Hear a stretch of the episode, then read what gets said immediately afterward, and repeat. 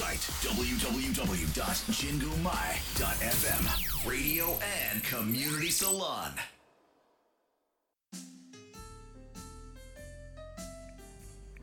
DJ ナナの七色レディオ皆さんこんにちは DJ ナナです今日もお聞きいただきありがとうございますこの番組は日々の生活に彩りと癒しを加えさせていただく番組です。こちら原宿の神宮前からお送りしていきます。さあ皆様今日もいかがお過ごしでしょうか？ねえ最近気温もすごく暖かくなってきましたよね。まあまあまあ私の最近の一大ニュースといえば髪の毛が鮮やかな鮮やかなそれはもう鮮やかな緑になったというニュースでございます。もうねなんかね美容師さんにこれにこういう色にしたいですって言った写真があったんですけど私のイメージではちょっと暗めの緑なんか緑確かに緑だけどそんなに緑感が強い主張がないみたいな感じの写真でそういうイメージをしてその写真を見せたんですけどもなんかあのプロの方としてはまた鮮やかな緑だったみたいで多分私の色彩感覚がちょっと違ったのかなと思ったんですけどもね、まあ、想像以上に綺麗な緑になってねちょっと染めていただいたお姉さんとねあの森にいても分かんなそうですねって言って盛り上がったんですけども。まあ最近一番の事件でしたね。まあ一度はねこういうなんかまあプリキュアみたいな色もね経験してみてよかったかなって今思っております。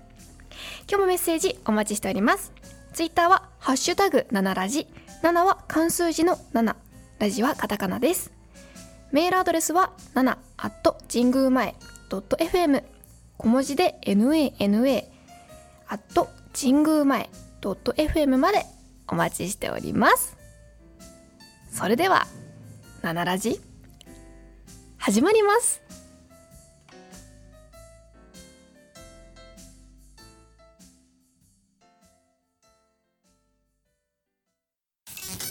神宮前 Radio. Radio. and Community Salon.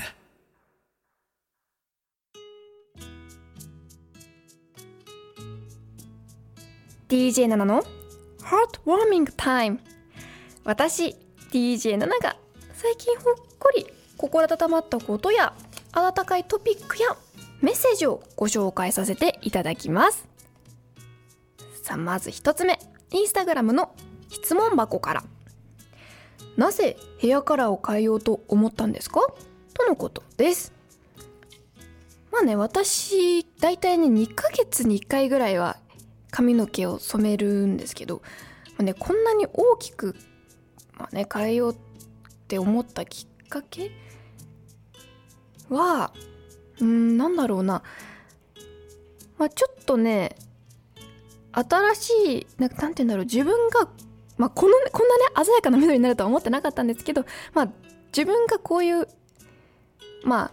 色が結構見えるような色の場合ってどういう風に見えるんだろうっていうのも気になったっ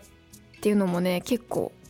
毎回そういうのも気になったっていうのあって毎回染めてるっていうのがあってまあまあまあきっとね心のどこかでは一人でプリキュアをやりたかったんでしょうね、まあ、だからこういうなるべくしてなったという感じですかね。まあでもねこの髪色になってよかったこと一つあるんですね。周りの人がね笑顔になってくれたんです。あのねとにかくねまあ私のね会社の社長はねまあバカウケでしたね。もう入ってきてすぐあの笑い転げるかのよう今までに見たことないようなね笑い転がり方というか感じでしたね。衝撃だったみたいで。まあまあまあ。まあそれでなんか笑っまあ、疲れが吹っ飛ぶぐらい笑ってくれてよかったなっていう感じですね、まあ、大体皆さん私の髪で「ええどうどうしたんですか?」っていうちょっとなんか笑みをこぼこぼれてるかのような表情で聞いてくるっていうのがまあよかったなって、まあ、世界平和につながってきてるんではないかなみたいなね。思ってますよ。あとはねちょっと植物の気持ちも分かってきたかなみたいな。感じですかね。あと案外あともう一個が案外派手髪にしてみて気づいたんですけど案外世の中の人ってみんなあのー、茶色系が多いなって改めて感じました。っていうっていうかあの派手髪が意外と少ないって思いましたね。なんかね自分がこういう色になる前は原宿とか派手髪が多いイメージだったんですけどもなんかね意外と原宿でもそんないなくてだから原宿でも目立っちゃうんですよね。まああと私結構プラプラ歩いちゃうんで迷子になりにくくなったっていうのも一つ良かった点かなっていう。ね家族とかと出かけた時にちょっとねまあ、あのスーパーとか行った時に私がパーってなんか見に行っちゃった時に家族が「あいたいた」みたいな感じで一目で気づけるっていうのもまあ良かった。たかなっていう感じですね。まあおそらくですけど多分今後は今後一切ね多分こういう鮮やかな色になることはおそらくないですね。やっぱ鏡見るとびっくりするし自分でも。もうちょっとねびっくりしない程度の色を今後はやっていきたいなって思ってます、まあ、これからもねしばらくこの鮮やかな緑で皆さんが笑顔になってくれたらと思っております。さあ続いて匿名質問箱から。奈々さんこんにちは。こんにちは。桜も満開ですね。花粉症も全開の私ですが。てんてんてん。私もです。最近1日1回必ず何かいいこと探しをしようと思ってやっています。お例えば夕焼けが一番綺麗な時時間に見られてラッキーとかささやかなことではありますが心がほっこりします。私はナナさんは何か最近新しいこと始めたりとかありますか？とのことです。いやこれ素敵ですね。私もねいいこと探しね割と心がけててうんちっちゃなねいいこと探しね見つけるねしてるんですけどこれいいですよね。なんだかねその日一日うまくいかなくてもなんかまあでもこんないいことちっちゃいいいことあったしみたいな感じでなんか心がほっこりして一日終え終えられ終えられる？ますしね。素敵じゃないですか。で私なんですけど私はね最近ねなんかねやっぱお仕事って特にラジオなんですけどいろんな大人の方に会ってでね憧れっていうか私もこうなってみたいなっていうのがやっぱ品を身につけたいって思ってきて前からねちょっとあったんですけどさらに最近思って最近は実際その品が身につくようにこうチャレンジしているところです。ね。私早歩きなんでこれを直したりとかねあのゆっくりちょっと優雅に歩いてみたり。あとはねうーん歩き方とかまあね歩き方難しいですけどね。歩き方はまあ姿勢をたあそう姿勢を正すとか。あの歩く以外にも座ってる時も姿勢を正すように。なんかねその神宮前ラジオでやってるね「秘書道」っていう番組をやってるねあきこさんっていう方。とかあきこさんのお友達とかあとモデルさんとかさやっぱみんなさあの女優さんとかさ水木さんとかさみんなさあのすごい何て言うの大人って感じでキラキラって見えるしそういうのに憧れちゃって。でやっぱねみんなねなんか姿勢をねこう姿勢ちゃんとしないとみたいなあの写真を撮る時とかね意識してるのを知ってあ私もじゃあ写真以外でもやっぱ姿勢正さないとみたいな。なんかやっぱパソコンとかいじってるとねだんだんだんだん丸まってるんですよ。気づかないうちにね。だからこう姿勢を正そうとかかいう、まあ、品を身につけるのが、まあ、最終的には素敵なんですけどまずは品を身につける第一歩としてこの姿勢を正すっていうのをね最近こう始めましたね。いかがですかリスナーさんは？なんか姿勢って難しくないですか？なんかいつの間にか丸まっちゃってて。ねこれをね最近本当に気をつけようと思っております。皆様いかがでしょうか？もうね今日はこんな感じで私も何かもっとねこんなちっちゃい些細なことなんですけど私も品を身につけたいっていう些細なことだけどこういうのをまた続けたりねこの匿名くださった方のように小さな幸せをこれからもねもっともっと気づけるような人になっていこうと思います。以上 DJ7 の Heartwarming Time でした。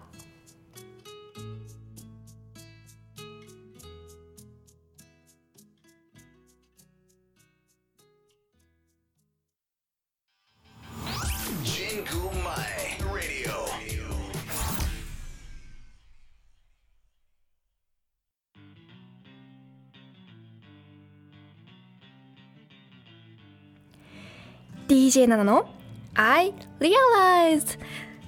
のコーナーでございます。このコーナーでは私が最近気づいたこと新しい発見をお伝えしていきます。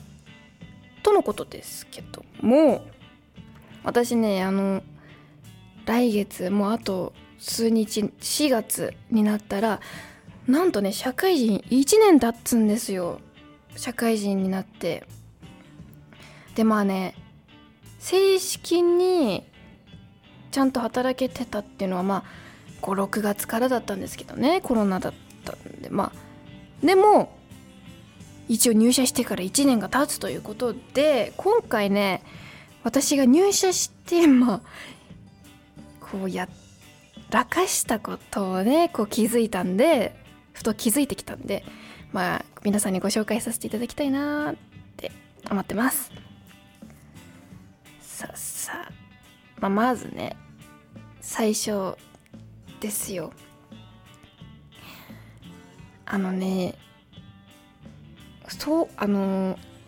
お客さんに請求書とかね発注書とか送るんですけど会社でね。そう郵送です。その郵送する時に送付状っていうのをつけるんですよ。あの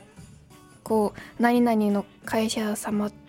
っていう名前と自分の会社とあとねあのその郵送物の中に入ってるのは何かっていうね例えば請求書一部とかね書くんですけど何を思ったかね私ね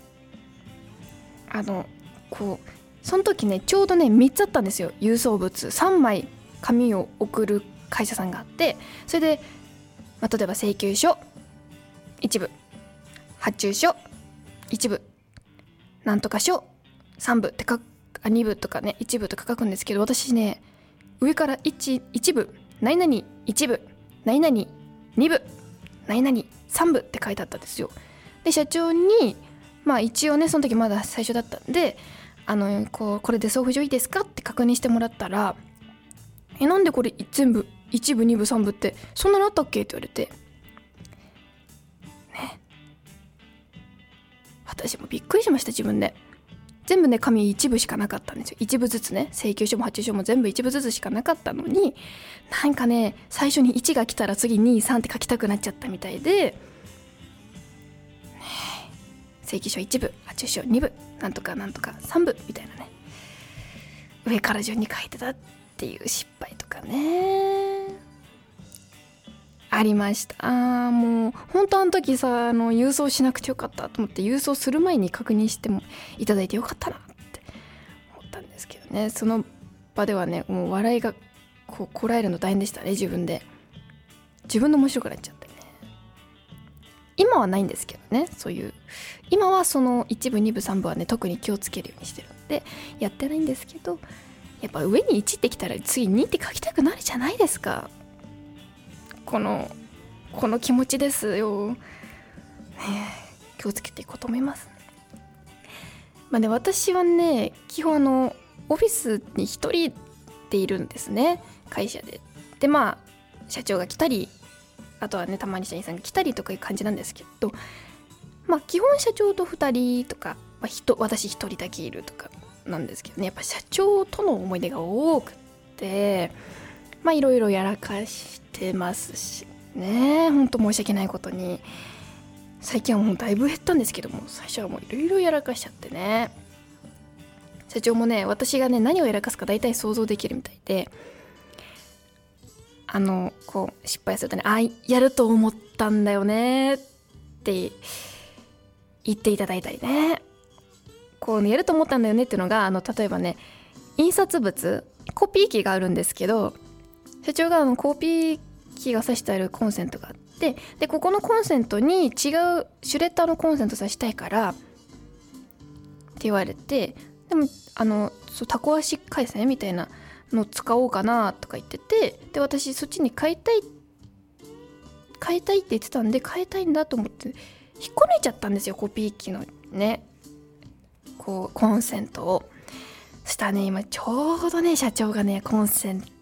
ト刺さってるあのコピー機で印刷をしてる途中で社長がねその時「ああやると思った。言えばよかった」って。ねもうねしかもねそれがね結構長いコピーをしてる途中だったんですよ社長が。だからもうねこの時もあやらかしちゃったって思いましたよ。本当にもうあとねシュレッダーもつらまらせたことあるしうーん。しばらくやってますね。もうほんとこの前、まあ、前ね以前話したことあったのもあの植木鉢入れ替える時にね靴べらで掘っちゃったし。今日もねこう大きめの袋持ってきてって言われたんですけど地味にねなんかちょっとちっちゃい袋持っちゃったりとかね。こうそうそう。でなんかね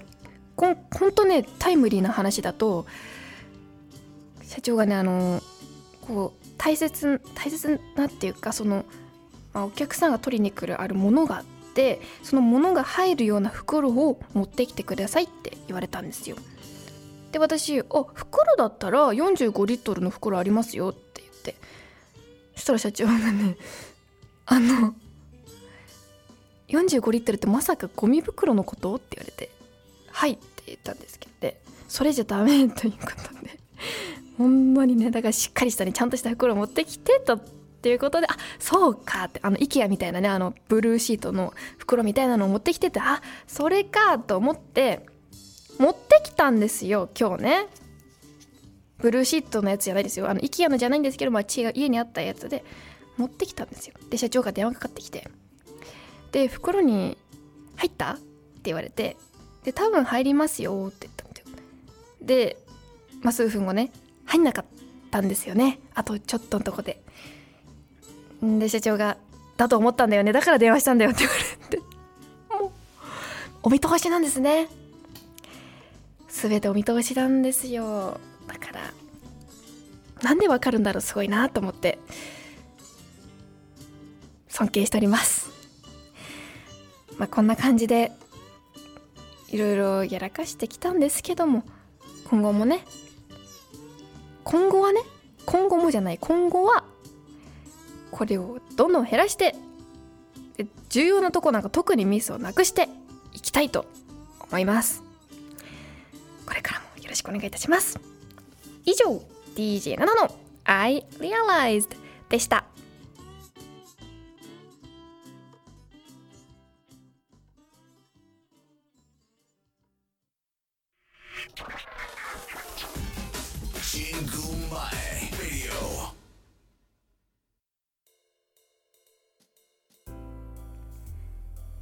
七色レディオ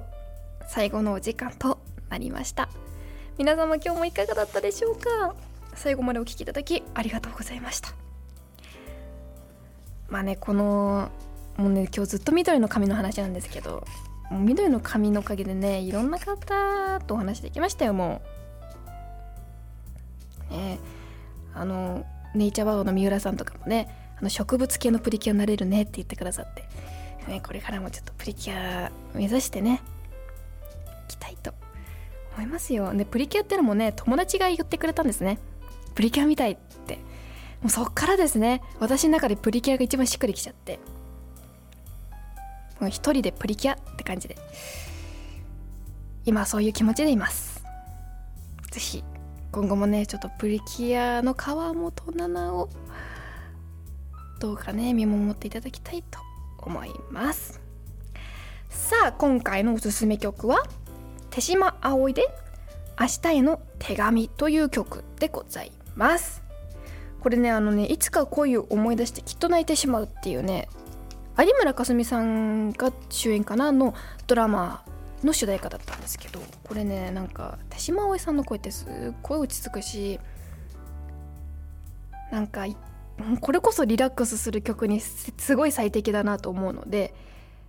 ぜひね聴いていただけたらなと思います。まあ、手島さんといえばもうジブリの曲が多いと思うんですけど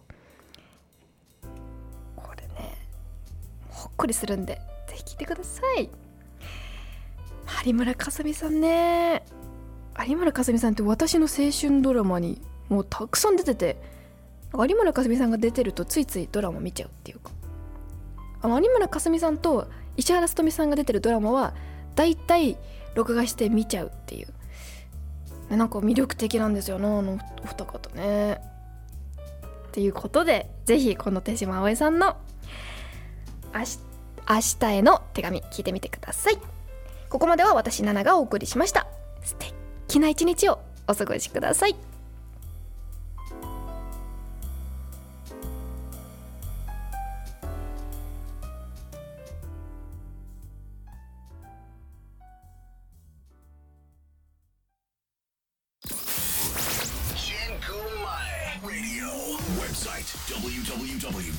www.jingumai.fm Radio and Community Salon